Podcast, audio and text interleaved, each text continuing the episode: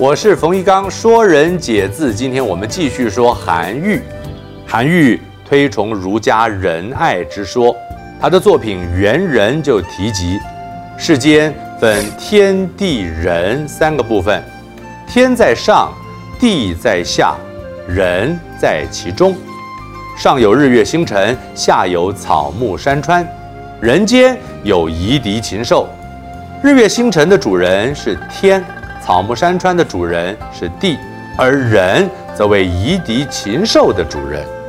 人既为夷狄禽兽之主，就必须广施人道，不分种类，不分远近，才不失为人主。因此，圣人看待夷狄禽兽都是同等的，一样施与仁爱。是故圣人一视而同仁，笃敬而举远。一视同仁，平等待人，不分亲疏厚薄。魏晋以来，佛道教日益兴盛，信众广大，儒学失去思想上的领导地位。韩愈因此忧心，大力地提倡写作，思想应该复古道，排斥佛老，成为宋明理学的先驱。韩愈的《原道》说明儒家道的原意，驳斥老子虚无的道。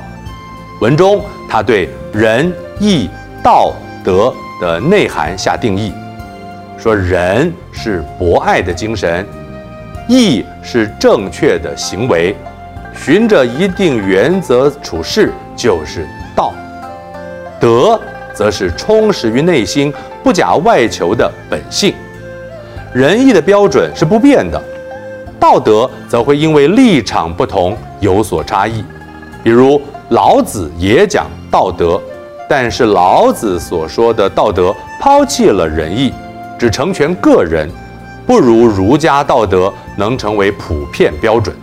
而老子对仁义轻视，并非他故意毁谤，而是因为老子有如坐在井底，所看到的天。自然就小了。老子之小仁义，非毁之也，其见者小也。坐井而观天，曰天小者，非天小也。坐井观天，比喻人眼界狭小，所知不多。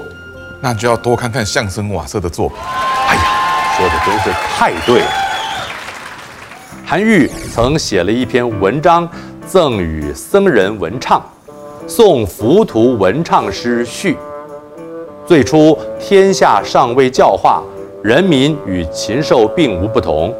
圣人出现之后，治理天下，施行仁义礼乐，人民才得以安逸生活。也因为人道，才世代相传，固守了传统文化。鸟儿一低头就觅食，一抬头便警觉地环顾四方。夫兽深居而简出，惧物之为己害也。野兽藏身于隐蔽深山，都是害怕其他动物的威胁，时时警戒。即使如此，还是逃离不了弱肉强食的命运。如今百姓过着安详的生活。不同于禽兽，就是因为遵循了儒家思想，因此又怎么能够迷信佛老呢？深居简出，就引申说人平日就待在家里，很少外出，所以韩愈是宅男喽？呃，也可能是吧。他的古文运动以复古文为手段，复古道为目的。但除了继承秦汉古文传统，他也要求要有所革新，失其义，不失其辞，为陈言之务去。应该学习古文的价值，而非文辞，也非陈旧的言论。韩愈以古文作品抵抗当时流行的骈文，他除了有文学理论，也完成许多优秀的作品，因而得到。众多文人的响应，韩愈善于宣传，广收门徒，形成声势浩大的文学运动，也成为古文运动的领导者。